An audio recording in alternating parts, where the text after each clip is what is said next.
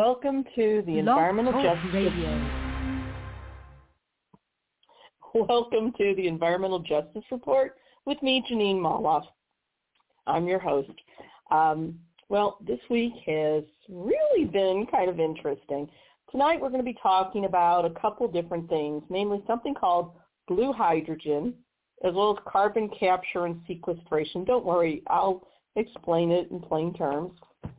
So you'll notice the title on the advert is Blue Hydrogen and Other Schemes versus the IPCC report. The IPCC is basically the, the governing body um, throughout the world that reports on how our climate is doing with all this, you know, global warming, all this climate change. And, you know, I would be the first to say I think we need to stop using the term global warming, even though it may be scientifically correct because the average person it, it just doesn't get through to them. We need to really say what it is, which is global climate devastation, because that's what it is. So now that the bipartisan infrastructure bill has passed the Senate, it's back to the House. Now this bipartisan scheme, and it is a scheme, brags about its green credentials and features something called blue hydrogen. Not to be confused with Blue Lagoon, the old movie from the late 70s. Unfortunately, a new study published by Energy Science by the journal Energy Science and Engineering discovered that the carbon footprint of blue hydrogen is heavier than previous fossil fuels. This is going to be discussed in the context of the latest IPCC report, which states that we may have crossed the threshold beyond which recovery is possible. In short, this isn't the time to play the game of environmental incrementalism, um, which is what the corporate class wants, but that's and that's exactly what we're receiving in this bipartisan scheme. So we're going to be talk, calling this out as greenwashing, and let's end this greenwashing. So basically, the latest IPCC report leaked out. It described basically a climate end time. In fact, they they called it uh, basically uh, code red for the planet. And it's going to be a climate end times if we don't change our ways and drastically as of, you know, yesterday. Groups such as Extinction Rebellion are gearing up for further protests and the COPs meeting in Scotland is coming up. Now, the Biden administration and their corporate Democratic allies, as well as some corporate Republicans, well, that's kind of synonymous corporate Republican. Anyway, so the Biden administration and their corporate Democratic allies, as well as the Republicans, have loaded the alleged bipartisan infrastructure bill with more fossil fuel subsidies, all properly greenwashed for the corporate media. Unproven and undeveloped or underdeveloped technologies such as carbon capture and sequestration and blue hydrogen are touted as our energy savior. But these are lies. So today I'm going to discuss a few of those cleverly crafted half-truths, omitted facts, and just plain old-fashioned, I'll call it out, pug ugly lies. Now the first lie of omission has to do with the unfinished, underdeveloped technology politicians just love to trot out, carbon capture and sequestration. And it isn't just Biden, okay? Um, the Republicans were talking about, Barack Obama was, and, and it's, again, it's underdeveloped, but we'll talk about it in a bit. The second lie of omission is a whole lot shinier. It speaks about blue hydrogen, all wrapped up in a beautiful shiny package in a bright blue bow. But again, it's a lie of omission. Now both parties have signed off on this garbage, and both parties would make Pinocchio proud. So now the greenwashing mythology surrounding carbon capture and sequestration. Uh, there, so basically, before we get into that, I'm going to talk about what the United Nations said. So this is an article from a, so we're going to backtrack a little bit, and I apologize. So this is an article um, earlier in the month from a publication called Recharge, and it's on the IPCC report and the urgency to push honest science instead of corporate profits. And it's written by Andrew Lee.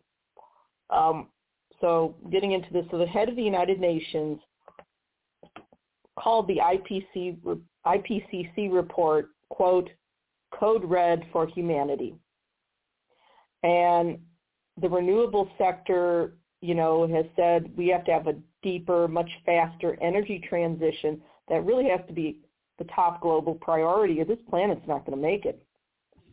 UN Secretary General Antonio Guterres uh, explains the latest analysis by the IPCC, which is the Intergovernmental Panel on Climate Change, quote, must sound a death knell for coal and fossil fuels before they destroy our planet. Countries should also all should also end all new fossil fuel exploration and production and shift fossil fuel subsidies into renewable energy. Guterres went on to say, quote, the alarm bells are deafening and the evidence is irrefutable. Greenhouse gas emissions from fossil fuel burning and deforestation are choking our planet and putting billions of people at immediate risk. So now Guterres, his comments came as the IPCC issued its darkest warning that, as they said, it's code red for humanity. The catastrophic impacts of global heating are already seen around the world uh, with only, quote, immediate, strong, and large-scale emissions cuts able to keep warming within 1.5 degrees. And we're seeing it all over the world. We're seeing the flooding. We're seeing the mudslides. We're seeing uh, drought sparking these constant wildfires in California far beyond what we normally would see. It's affecting people in the uh, poorer southern ends of the planet, but it's going to eventually affect all of us. Um, and the IPCC also explained that some of the effects that we're we're seeing right now are already irreversible. And this is based on the work of thousands of experts. It, the IPCC report is considered one of the most the most comprehensive analysis yet of climate change. And this is right in the cusp of the COP26 Global Summit in Glasgow, which is going to be coming up. Now, Guterres from the UN also said, quote, by 2030, solar and wind capacity should quadruple and renewable energy investments should triple to maintain a net zero trajectory by mid-century. If we combine forces now, we can avert climate catastrophe. But as today's report makes clear, there is no time for delay and no room for excuses. I count on government leaders and all stakeholders to ensure COP26 is a success, end quote. Um, and it, it's very true. Uh, do I have faith that the COP26 uh, conference is going to get anything done? No. I believe that corporate forces will control everything. They will greenwash some of these these shiny packages claim like blue hydrogen claiming it's going to protect us. It's not. It's a scam. So we also know, um, let's see, so the Director General of the International Renewable Energy Agency, uh, somebody named Francesco La Camera, was also quoted as saying, quote, choices we make today will have a far-reaching impact. Only an energy transition grounded in renewable and efficient technologies gives us a realistic option for a climate-safe world, end quote. Now, there was an industry group called Wind Europe, and they said the IPC study, IPCC study is a, quote, saddening read.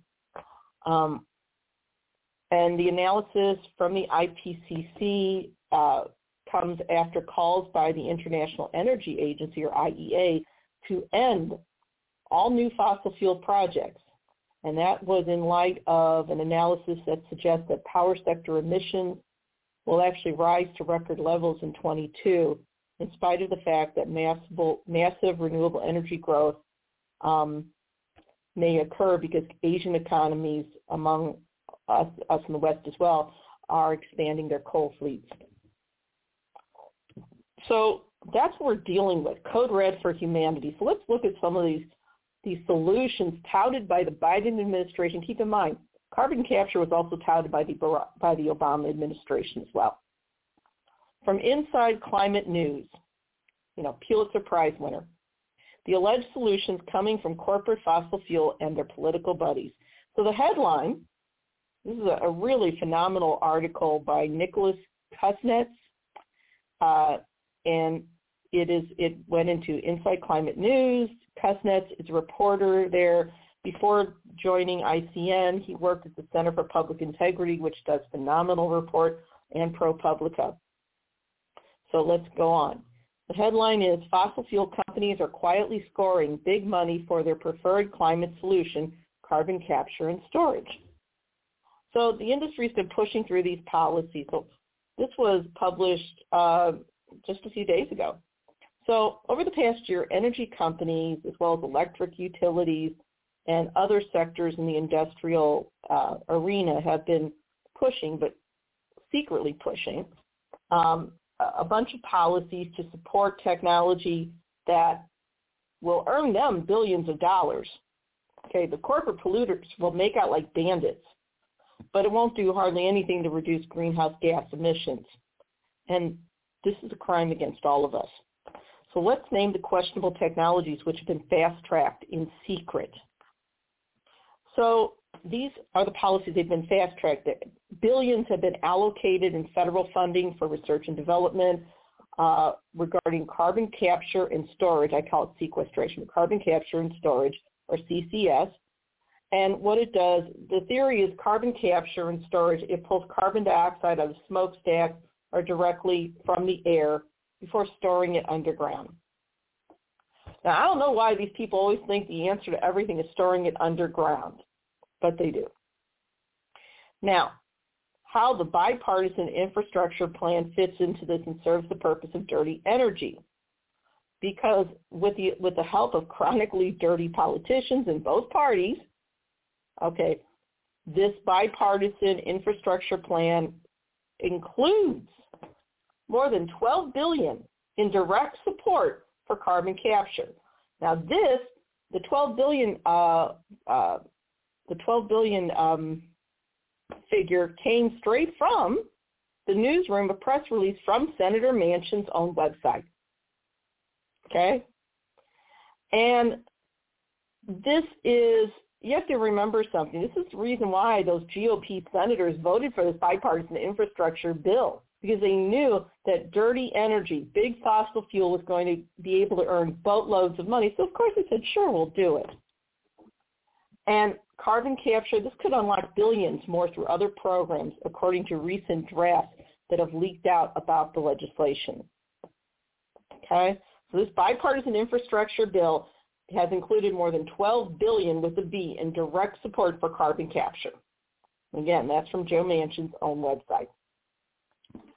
Now, environmental advocates are screaming foul and they're saying that you should spend money on proven technologies like wind and solar. But and it does get some money in the bill, not anywhere near as much. So there's a quote from Josh Axelrod, who's the senior advocate at the National um, at the NRDC, or the National, excuse me, uh, National Resources Defense Council, Nas- Natural Resources Defense Council. Sorry, people. Here's Axelrod. Quote, we know today that renewable energy is ready to be deployed. It works. It helps decarbonize the energy sector. On the flip side, carbon capture has a mixed record. Is not widely deployed anywhere, and if it holds promise, it holds promise in the next decade or the next 20 or 30 or 40 years. End quote. Except based on the IPCC, you know, Code Red for Humanity report, basically, we don't have 20, 30, or 40 years to get this done. And don't be fooled by the reconciliation bill, according to this article either, because it could have even more subsidies, not only for fossil fuel, but also for, car- for carbon capture in it. So now they're looking at that re- reconciliation bill, which again could provide more support for carbon capture as part of the reconciliation bill. Now, industry lobbyists are pushing to expand an existing tax credit for technology that is that has already been given hundreds of millions of dollars to oil companies. And that is, you know, that's from google.com stored document. Folks, this this is just an increase in the already 90-year-old subsidies that the fossil fuel industry has been receiving, and it's a boondoggle. So they're going to keep their 90-year-old subsidies for fossil fuel, and then they're going to get more money for carbon capture and storage, which Carbon capture hasn't even been fully developed yet. The full technology in such a large, in, applied in such a large scale doesn't exist. I mean, carbon capture does exist in very small instances, but they have not been, they have not proven a way to take that theory and use it for such a on a large scale. That technology that would allow them to use on such a large scale does not exist. But Biden and the Senate Dems are fine with it.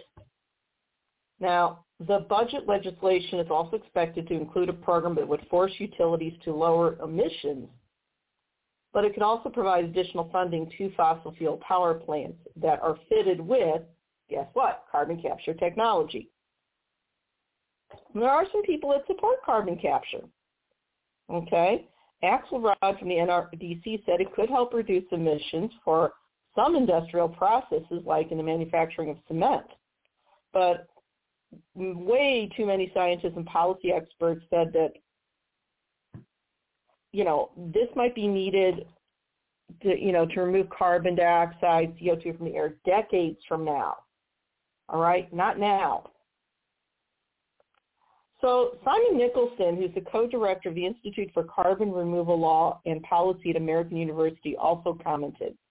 And he said that if government support for carbon capture and storage is used to help test direct, what they're calling direct air capture, which is something that could help. Then, quote, it's a near-term investment that might have long-term positive, positive implications. That nuance is hard to convey. Quote, it's going to be a bit of a political and commercial scramble for funds here because the oil and gas companies, the electricity companies, are going to want the money to go towards traditional CCS, which is attached to smokestacks. Let me back up a little bit. There is something called in carbon capture technology called direct air cap, direct air capture. This could help, but once again, big fossil fuel doesn't want it because they want the thing that they already know and it's not going to cost them as much. And there's environmentalists saying that's exactly what's happening. Um, some environmentalists are arguing that the money that is being appropriated by Congress is probably going to allow polluting power plants and petrochemical facilities to keep operating longer in the future, but do very little, if anything, to reduce our, you know, our emissions. And that's what we have to do. And they also said that even if the technology can cut carbon pollution from like petrochemical plants or refineries, that that, that particular technology will not address other toxic chemicals that those operations send into communities that are in those that are nearby the petrochemical plants and the refineries. And most of those those petrochemical plants and refineries are housed, if you will, right next to communities of color. So there's the environmental racism component right there. And again, it's not going to do much to cut our carbon emissions. And carbon capture won't address the other toxic chemicals that petrochemical plants and refineries routinely dump into the air and water in the communities where you find these these factories, where these these uh, refineries, which again have just happen to be where communities of color also reside. The advocates also argue that electrifying industry and reducing the use of plastics and petrochemicals would be actually cheaper and much safer. But you should, there's no shock to know that the most powerful forces that are pushing carbon capture are, guess who? Fossil fuel industry. And that should make everybody mad as hell. Now, big fossil fuel has promoted carbon capture storage for decades now, but only recently they've really increased their lobbying for this technology. In fact, after launching a new business line uh, explained that they're going to use carbon capture technology, ExxonMobil in April proposed a 100 billion mega project in Houston, according to Reuters, and that would capture emissions from uh, that region's industry and store it underground. But there's something that you didn't figure. There's a catch. ExxonMobil said, unsurprisingly, that it would need quite a bit of government funding to move forward. Why in the world should the taxpayers pay to clean up the mess caused by big oil, by big fossil fuel? We shouldn't. Now, we can go on with this, but let, let's move on, all right? Um, so carbon capture is just kind of the new kid on the block. It's considered so great. It isn't. Now, to give you a little more, but it's politically very, I guess, tempting. All right. Um, keep in mind, as as the politicians are pushing carbon capture, the cost of wind and solar is going down, which really kind of just erases the need for petrochemical anything. I mean, we could all just eventually switch to wind and solar, but you know, again, fossil fuel's been suck the fossil fuel industry's been sucking at the taxpayers' tits for way too long. So um, the federal government has poured billions of dollars into carbon capture uh, projects that, get this, were never completed. In fact, the only commercial power plant in the country that's using carbon capture and storage, they shut down last year during the pandemic and then announced that they would suspend operations indefinitely. Um, but other companies are want to try. And, you know, basically we have, let me see now, I lost my place here, folks. Sorry about that. So one of the advocates Okay, Simon Nicholson, as I said before, the co-director of the Institute for Carbon Removal Law and Policy at American University, uh, also explained very simply that, um, quote, CCS, carbon capture and storage for power plants, is something of a boondoggle. Okay? Um, and, and it is because again, there's not a single power plant that's using it. The one power plant that was using it shut down. So guess what? The bipartisan infrastructure bill provides 3.5 billion with a B to direct air capture technology. But many environmental advocates warn that much of the rest of the money in the infrastructure bill is likely to go forward toward expanding some of the more problematic uses of the technology. Okay. There are about a dozen carbon capture plants in the United States. Now, when I said there was only one before, that was an actual power plant. Okay. These are carbon capture plants. And they're mainly attached to natural gas processing, ethanol, or fertilizer plants. So I want to make that clear. You know, there are no power plants using carbon capture. There was one and it shut down. But there are about a dozen carbon capture plants in the U.S. that are attached to, as I said before, natural gas processing, ethanol, and fertilizer plants. And they produce emissions that are very high in carbon di- dioxide.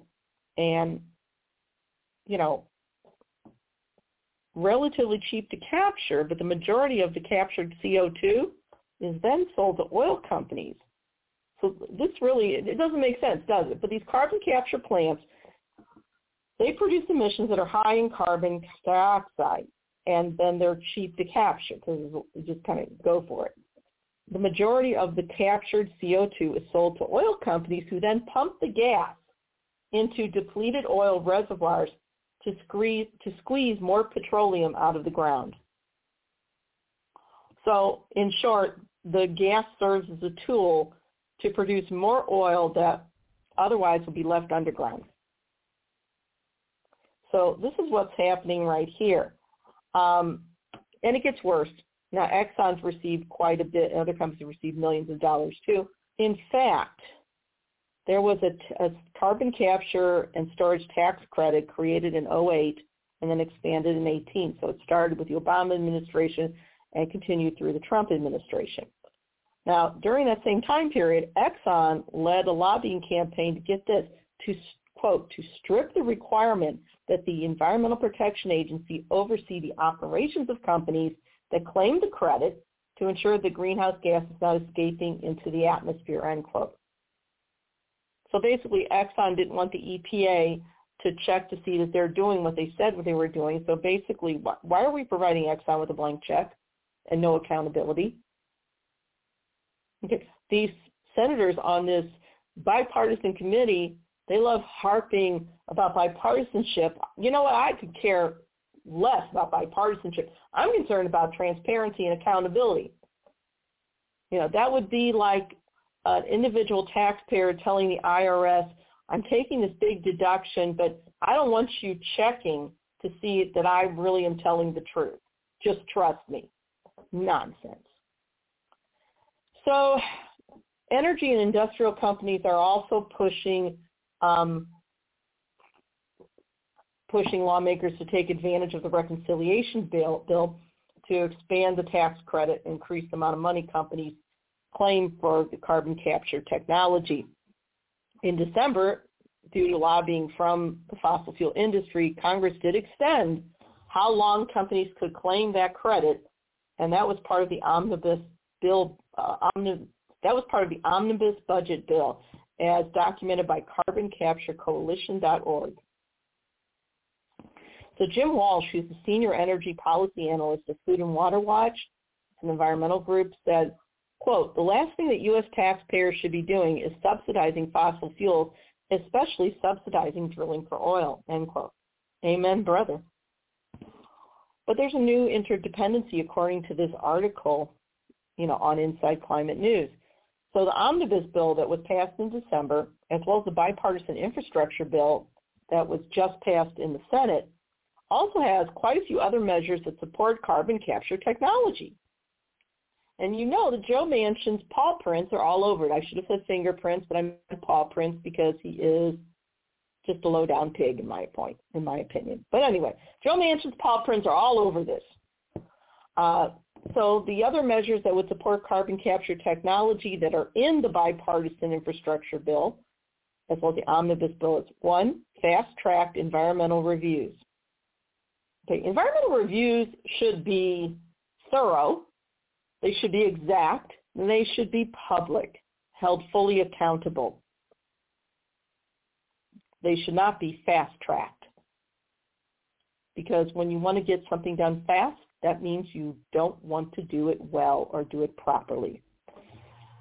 The other things that are in the bill, billions of dollars for demonstration products and loan guarantees, and billions more to fund projects that make hydrogen from natural gas with carbon capturing equipment. This is where the hydrogen comes into play.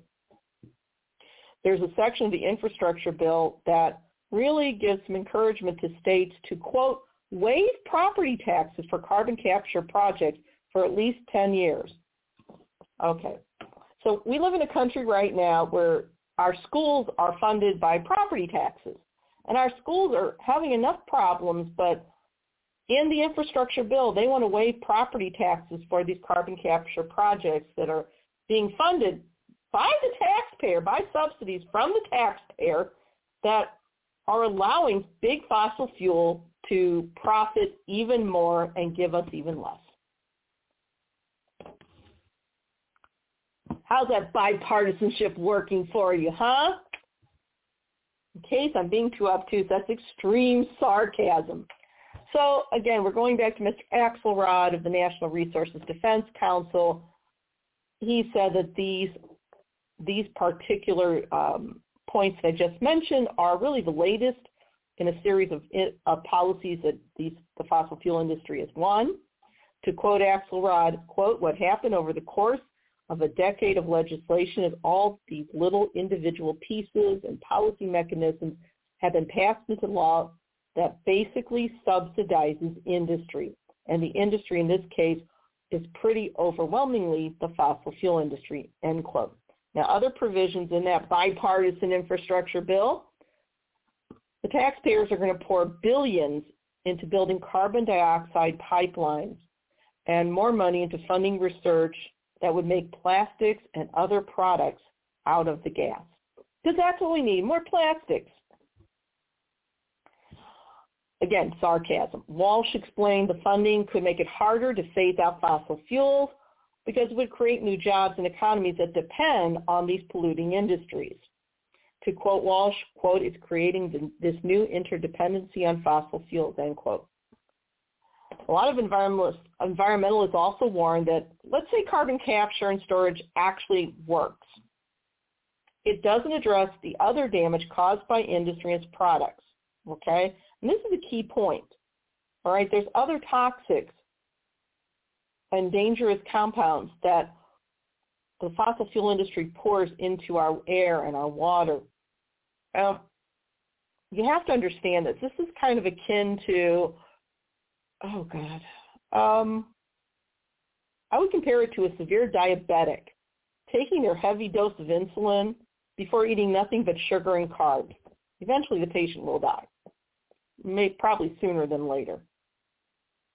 Now, Kendall Dix is the policy lead at the Gulf Coast Center for Law and Policy, and that's a climate justice-focused nonprofit, explained, quote, what we're talking about is essentially allowing environmental injustice to continue and, in fact, doubling down on it. Because a lot of those toxins coming from these petrochemical uh, refineries that are situated in communities of color will just hurt communities of color even more. And he included Gulf Coast communities that are presently facing unacceptable levels of toxic pollution from those petrochemical plants. And they'll keep operating because they'll say, well, we have carbon capture, so we've taken care of things, but they haven't. To go on further, um, Mr. Nicholson, once again, from the Institute for Carbon Removal Law and Policy, said that environmentalist concerns and worries are very real. Um, but he said that that doesn't mean government can't fund research that would help remove carbon dioxide from the years in the future. Um, to quote him, said, it, quote, it's a little tricky trying to treat it as a zero-sum game. Um, how this money is going to be spent will really matter. Now let's talk about blue hydrogen. We talked about carbon capture. Uh, it's a lot to fit in, and I apologize. So um, there was a study published. This is from Common Dreams. This is the newest greenwashing, straight from the A A-list popular kids, blue hydrogen. Okay. Um, this is written by Jenna McGuire. Excuse me. The headline is Study warns blue hydrogen funded in bipartisan plan more polluting than coal. So we know the bipartisan infrastructure bill has billions of dollars in funding, not only towards carbon capture, but also towards this thing called blue hydrogen. And there was some new research published at Cornell University. Um, and it was one of the um, one of the major uh, researchers was uh, Professor Robert Howarth. And the new research just says that basically that blue hydrogen is more polluting than coal. Now keep in mind the bipartisan infrastructure infrastructure bill includes eight billion to develop what they call clean hydrogen, and the idea is there would be a creation of four regional hubs. To quote Professor Howarth, of Cornell University, quote, blue hydrogen is a nice marketing tool that the oil and gas industry is keen to push, but it's far from carbon free. I don't think we should be spending our funds this way on these sort of false solutions, end quote. So the research we're talking about was just published in the journal, we said earlier in the show, journal called Energy, Science, and Engineering. And it calls the scam out again, but this time with real data. And it found that the carbon footprint to create blue hydrogen is more than 20% larger than if they use natural gas or coal directly for heat, and that the carbon footprint to create blue hydrogen is about 60% greater than using diesel for heat. But the fossil fuel industry loves blue hydrogen. Why? They push for it. Um, the scientists have warned this product is not the same as what they call gray hydrogen, which is um, derived from methane production, or green hydrogen, which is viewed as an important fuel for future energy transition, end quote. And the green hydrogen really has some promise. But here's a quote from the researchers. Professors, um, I'm sorry, off my place again, folks. Professor Robert Howarth and Professor Mark Jacobson from Stanford University. So Howarth is with Cornell, Jacobson's from Stanford. Quote, um, an ecologically friendly green hydrogen does exist, but it remains a small sector and it has not been commercially realized. Green hydrogen is achieved when water goes through electrolysis with electricity supplied by solar, wind, or hydroelectric power, and the water is separated into hydrogen and oxygen. And that's from Robert Howarth at Cornell University. He co-authored this study, How Green is Blue Hydrogen, with Professor Mark Jacobson at Stanford University. And they went on to say, quote, the best hydrogen, the green hydrogen derived from electrolysis, if used wisely and efficiently, can be that path to a sustainable future. Blue hydrogen is totally different. Now note that last statement, blue hydrogen is totally different. Why? Well, here's why. Methane. Methane is a dangerous greenhouse gas that can and has sped up the melting of the global ice sheet. The process to produce blue hydrogen starts with they convert methane to hydrogen and carbon dioxide. And it uses heat, steam, and pressure, or gray hydrogen, that goes further to capture some of the carbon dioxide. The byproduct carbon dioxide and other impurities are sequestered, in other words, scooped up, and voila, you have blue hydrogen. That's according to the U.S. Department of Energy. And it sounds benign enough, but it's not. And the next piece published by The Guardian explains it in further depth. Um, so climate advocates have called out the bipartisan infrastructure bill, including the fraud known as blue hydrogen. Okay? And the Congressional Progressive Caucus has claimed they won't support a bipartisan bill without a bold reconciliation bill that with much stronger climate measures. Um, to quote the Progressive Caucus, quote, blue hydrogen has large climatic consequences. We see no way that blue hydrogen can be considered green, end quote, and it's not. Uh, from the from the Guardian, this is written by Oliver Milman. The um, headline is Infrastructure Bill includes 8 billion to develop clean hydrogen, but study finds large emissions from production of blue, blue, blue hydrogen. Excuse me. Now, President Biden's really backed this blue hydrogen thing. So, you know, we know the bipartisan plan has 8 billion to develop this clean hydrogen. And that what they would do is there would be four new regional hubs that would be creating this. But according to the Cornell study, blue hydrogen is anything but clean or green. In fact, the only thing green about blue hydrogen is the greenwashing. That and the Benjamins. So am I accusing the politicians in both parties of accepting legal bribes? Yes, I am. So the White House, you know, claims that this bill advances Biden's climate agenda. And the people pushing hydrogen have also claimed it's a low emissions alternative to fuel, shipping, trucking, aviation, even home heating. But that pesky Cornell study found that blue hydrogen produces surprisingly large emissions. So let's look at it. A better definition of how blue hydrogen is dangerous. Blue hydrogen, this is a more in-depth explanation, is made by splitting gas into hydrogen and carbon dioxide. And then here's the tricky part the big fossil fuel doesn't want you to know. Capturing and storing the CO2 to ensure it doesn't further heat the planet process has a lot of problems, including what they call the incidental release of methane. Why methane? Why is it important?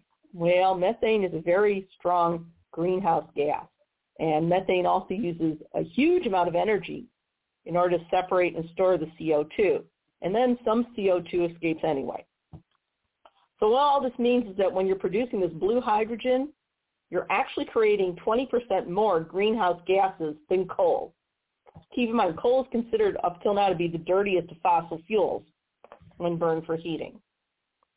And this blue hydrogen also is estimated to produce 60% more greenhouse gases, as we said before, than burning diesel. Again, this is coming from this study.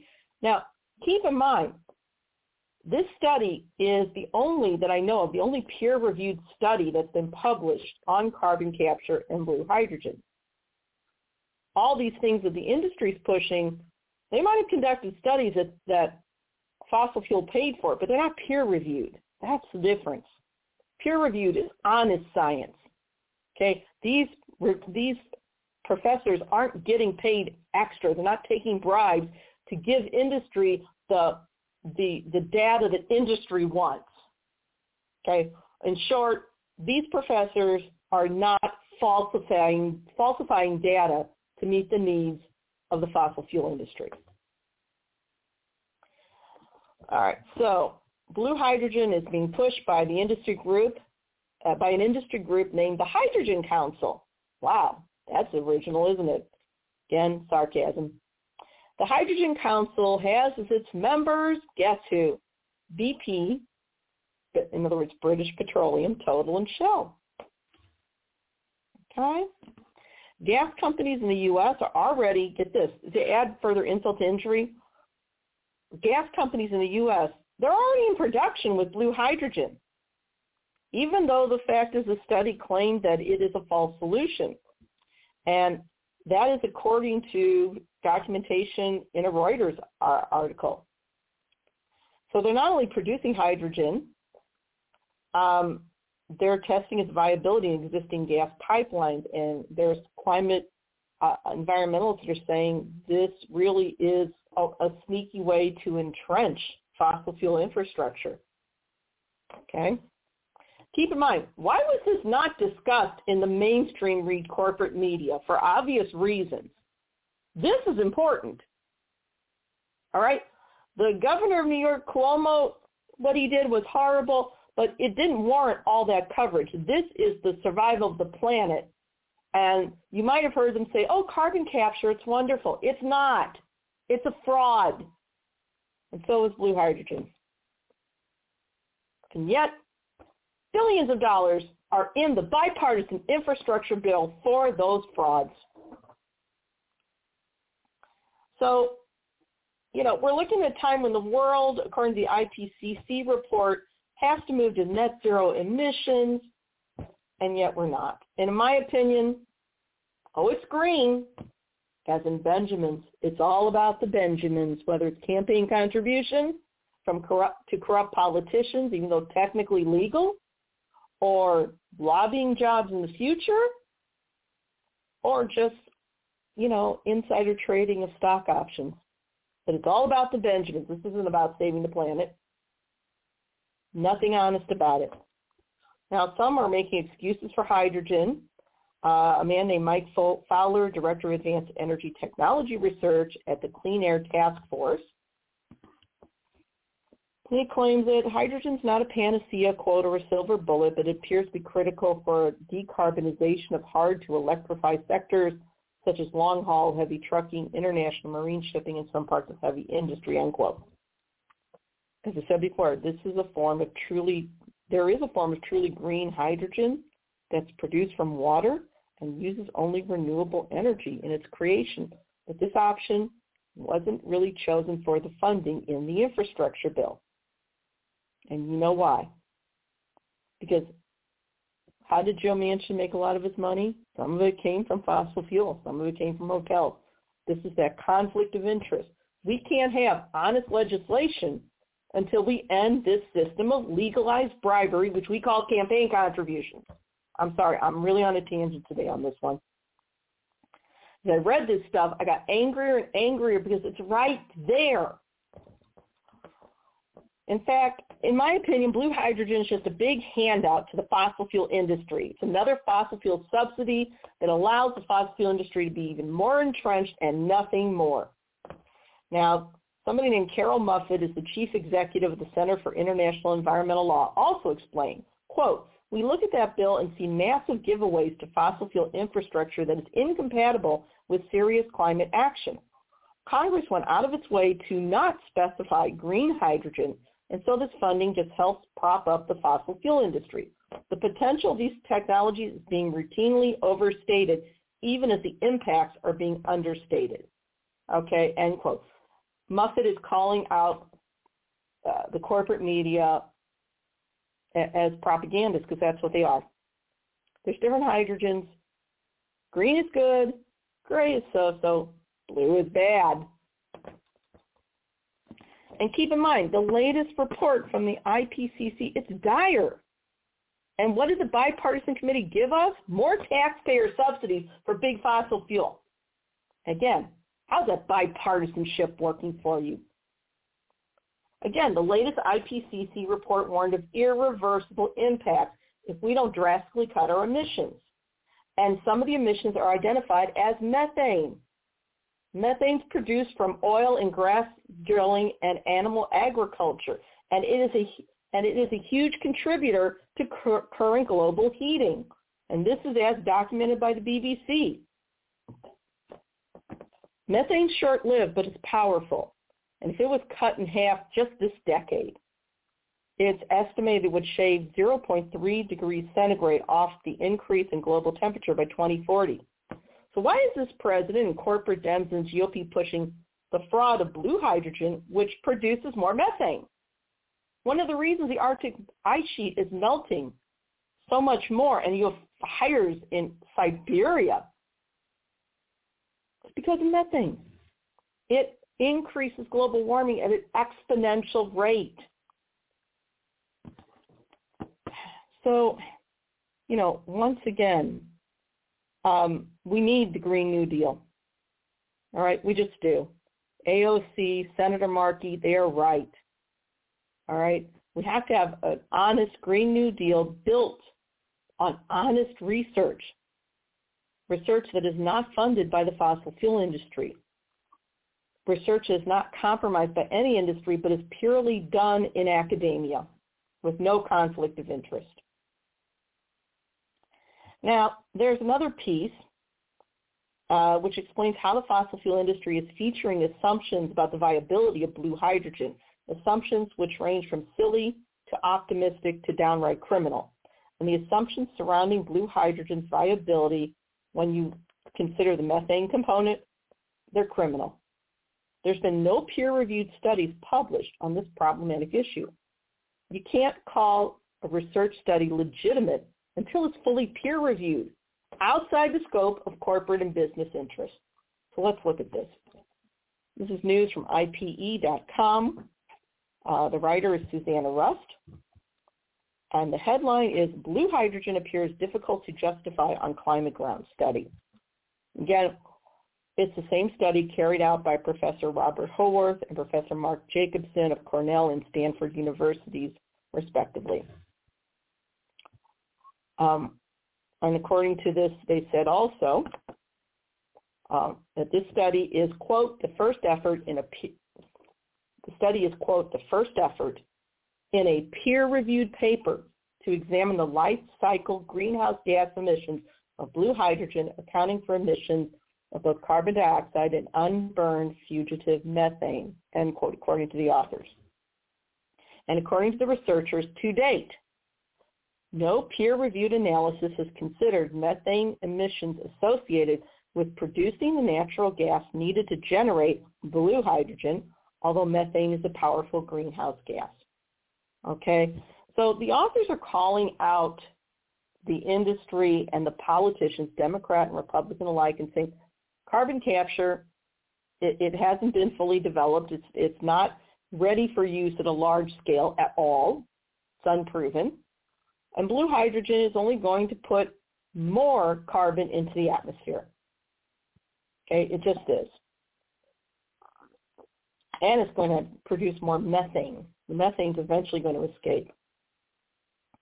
So the reason why the methane thing is really dangerous, both the carbon dioxide, the methane, all of that in blue hydrogen, Howarth and Jacobson explained in their study that, quote, our analysis assumes that captured carbon dioxide can be stored indefinitely. Okay? They went on to say that that's an optimistic and unproven assumption. The authors also said, even if true, though, the use of blue hydrogen appears difficult to justify on climate grounds. They added, quote, society needs to move away from all fossil fuels as quickly as possible as the truly green hydrogen produced by electrolysis driven by renewable electricity can play a role. They went on to say, quote, blue hydrogen, though, provides no benefit, end quote. What part of blue hydrogen provides no benefit does the president not hear? As well as the alleged Democrats on that bipartisan committee. Does he not want his grandchildren to have a livable planet? So there's another group called Jade Cove Partners, and they comp- they compare the, the their headline is hydrogen is big oil's last grand scam. Wow. Now this is a long article, and I'm not going to go through all of it, but what they're saying is we want to go to a low carbon energy system. We can transition to that if we electrify everything. Okay, electrical energy can be used to perform most of our needs um, that a technological world would require. Excuse me. Electricity can be produced many ways using wind turbines, solar panels, hydroelectric dams, and it emits on average less CO2 than methane or coal. Low carbon electricity can also be stored in batteries, according to this paper, or in what they call pumped hydro to operate electronics, vehicles, houses, communities, industries, and entire countries. Keep in mind, when the president is talking about hydrogen cars, electric cars, I don't know if he really understands the difference between the green hydrogen and the blue hydrogen. The green hydrogen is produced using renewables. Blue hydrogen is produced using dirty fossil fuel. And then even though they claim through, they, they use the blue hydrogen, they use carbon capture and they take the CO2 and whatever methane it produces and they're going to just, they're going to pump it underground. But again, carbon capture hasn't been proven to be effective yet. So they're banking on technologies that are either unproven or just proven to be an outright scam. And it doesn't have to be this way. But until we have an honest election cycle, until we get rid of legalized bribery in the form of campaign contributions, this isn't going to happen. That's the problem. You know, so this is, we can electrify everything. We can use green hydrogen, um, solar power, wind, batteries, electric vehicles, not blue hydrogen, not carbon capture. Use the technologies that we know work, and you can develop the others later. But, you know, using carbon capture that is unproven, using blue hydrogen, which will release more pollutants actually, it's like putting a Band-Aid on a cancer. Seriously. So this piece goes on. Um, they explain that, you know, hydrogen is similar to methane. And they both are gases that release heat when react when they react with oxygen. And because hydrogen is similar to methane, it lets these oil companies, if you will, repurpose some of their petrochemical infrastructure for a new energy economy so basically what they're doing is these oil companies, the fossil industry knows that their scientists have to know that blue hydrogen and carbon capture isn't going to work. But they like it because they'll get government money, taxpayer subsidies to repurpose and refit existing petrochemical infrastructure. And they'll keep profiteering while still not cleaning up the environment. That's what's happening. Now, there, this, this particular article also lists quite a few technical issues and problems with using hydrogen as an energy technology. Okay? And they just say the, there are a number of technical issues with the various visions of using hydrogen as, as energy technology. And they include the following. Number one, methane leakage. This is a big problem and it happens with methane extraction and transport. And they explain that when you use blue hydrogen, the blue hydrogen scheme, that's what they call it, um, that particular problem of methane leakage isn't included in the plan drawn up by fossil fuel companies. And they say for context, quote, for context, standards for methane emissions from U.S. infrastructure are so bad that France recently rejected more American fracked methane from being sold in Europe. So there's a connection to the fracking industry as well. They're, they're still trying to recycle their dirty energy and at the same time charge the American taxpayer for free money, you know, basically subsidies to keep polluting. Another problem is that hydrogen can't be substituted into parts of the methane pipeline network at really high concentrations. I'm going to read this statement exactly as written. Quote, hydrogen cannot be substituted into parts of the methane pipeline network at high concentrations because it embrittles the materials that those pipes are made of meaning the pipes become weak. At some point, they're going to break and explode, and you're going to have all this methane released into the atmosphere. And because of that, significant infrastructure would need to be built to move the hydrogen around. Um, you know, so once again, this is another problem. Medium and high pressure pipes would have to be replaced. Uh, every compressor in the network would need to be replaced. Um, and in part because the energy consumption just to move this hydrogen would increase by a factor of three. So this is not helping. Number three, could quote directly from this article, excuse me, quote, blue hydrogen sounds good in theory, but there is a problem. You're never going to guess what they said next.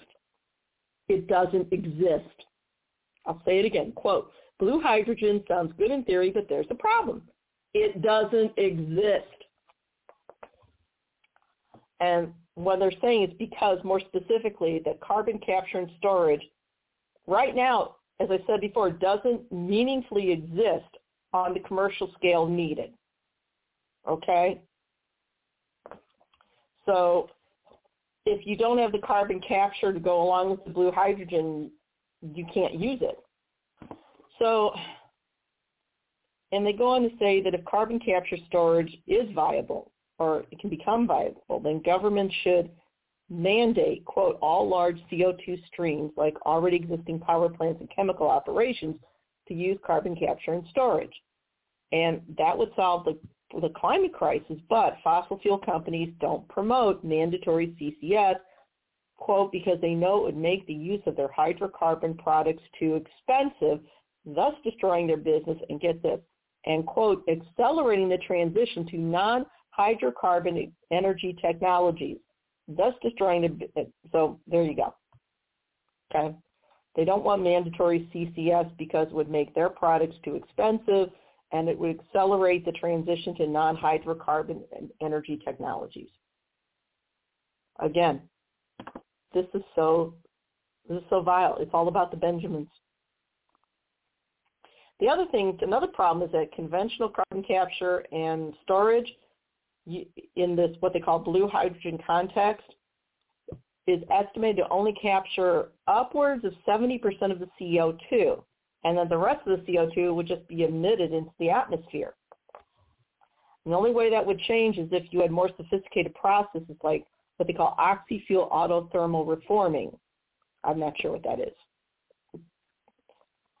Okay, so it goes on and on and on. They go on to say that um, you know energy is needed to convert water and methane into hydrogen. That's one, and energy could be converted into electricity and delivered directly to an automobile instead of passing through what they call an intermediate hydrogen chemical, losing energy with each conversion. Okay? So you could convert water or methane into hydrogen. You don't need the intermediate hydrogen um, chemical. So what they say, example three, there's three times more wind turbines that would need to be built in order to power a fuel cell vehicle th- fleet compared to an electric vehicle fleet just based on how much energy is lost along the way from wind to wheel. Okay, now they've got me a little confused there. I, I apologize. That's this is getting pretty technical. Um, let's move on, okay? So based on the study, this article goes on to say that the oil and gas companies really, they know the drawbacks of using hydrogen especially for transport and other new energy system uses. And they go on to say, quote, based on technical and commercial realities, we believe that their messaging on hydrogen should be viewed as disinformation, end quote. I agree. They go on to say more precisely, it is a bait and switch scam, end quote. So people think of green hydrogen when they think of hydrogen.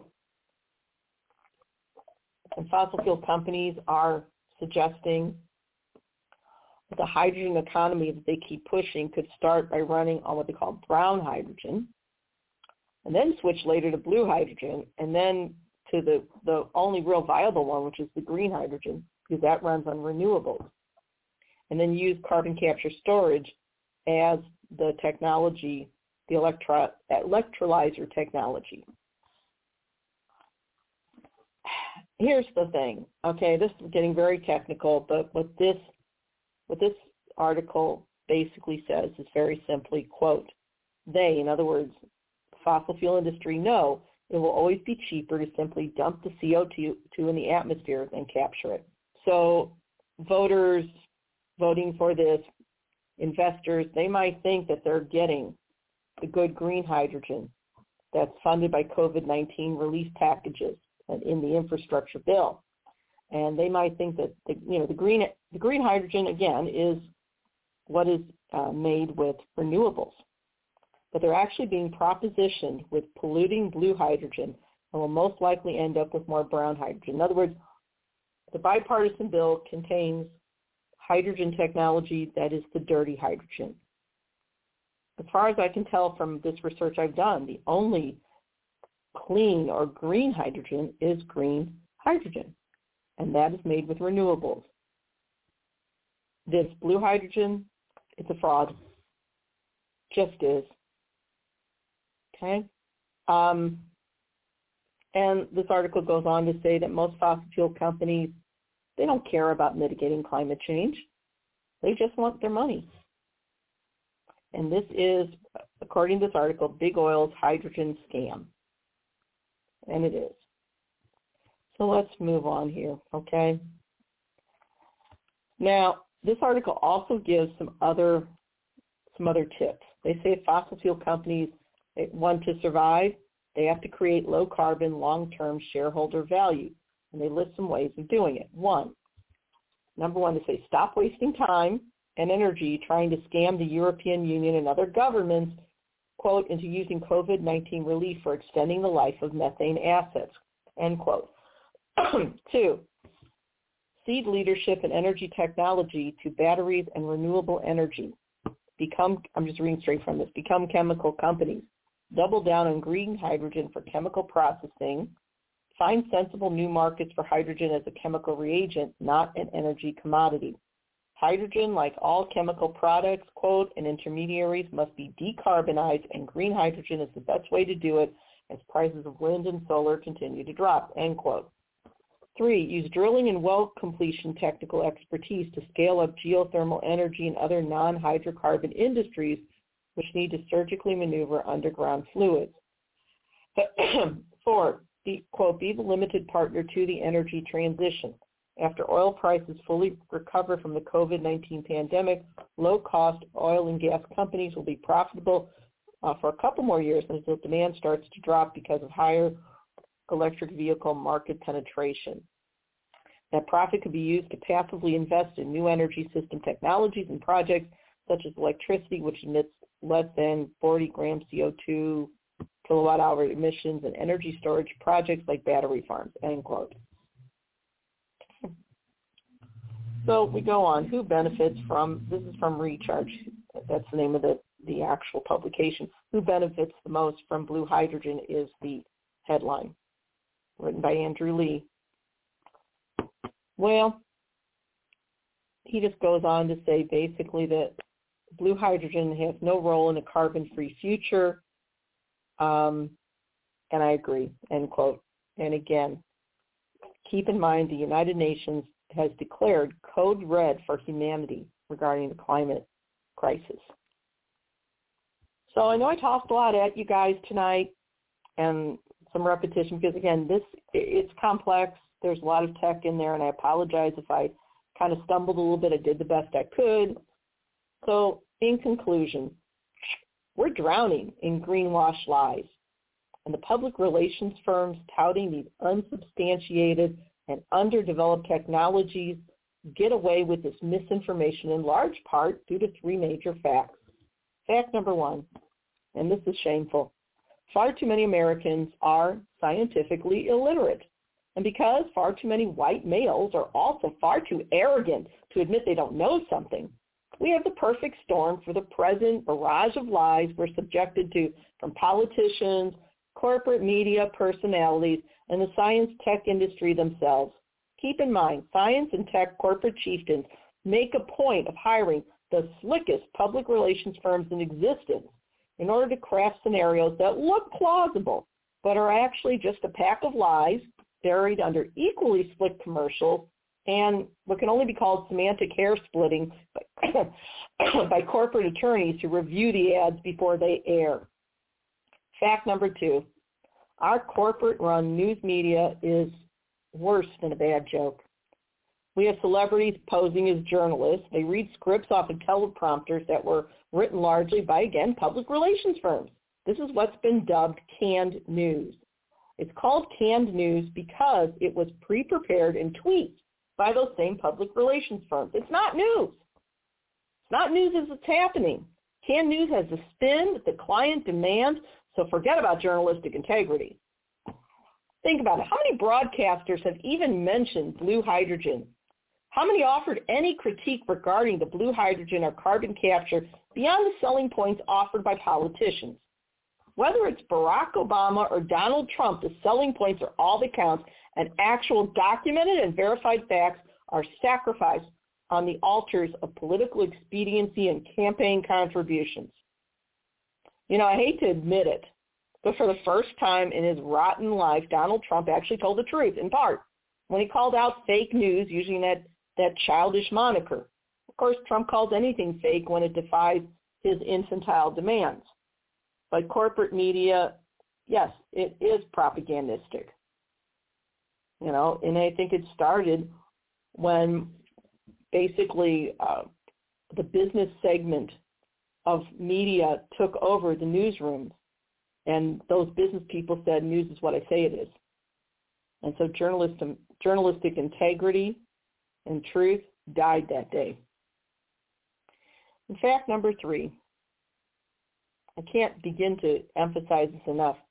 Our political system is thoroughly corrupt to a level not seen since the old Soviet era or our own Tammany Hall. In fact, the corruption is so systematized and cynically accepted by the public that it's rare any politician's ever held accountable. That is, unless the corrupt act has to do with sex. Let's think of sex sells. The news media, or what passes for it, has no interest in exposing the technically legal system of political bribery that we call political contributions. And this is what fuels all of this corruption. The media won't even question the system. Give you an example. Governor Cuomo of New York was forced to resign, and rightfully so. But where was the media outrage when it came to both parties pushing a bipartisan infrastructure plan which paid for items on the wish list by maintaining the tax write-offs for billionaires and, more importantly, by privatizing our public infrastructure. Where was the outrage when politicians of both parties conveniently omitted the fact that tech such as carbon capture and blue hydrogen are not only unproven, but not even fully developed? In short, blue hydrogen and carbon capture and, and storage are just scams. They're engineered by the fossil fuel industry in order to keep the taxpayers' subsidies coming. Blue hydrogen is a bait and switch scam, and every lawmaker that went along with this crime against the planet, this crime against our children and grandchildren, must be held criminally accountable. As the UN declared with the latest IPCC report, this is now code red for humanity. It's no longer time for crooked politics as usual. And until we end this legally systemic bribery that we call campaign contribution, there will be no accountability. None. And that's our show for tonight. Good night and God bless.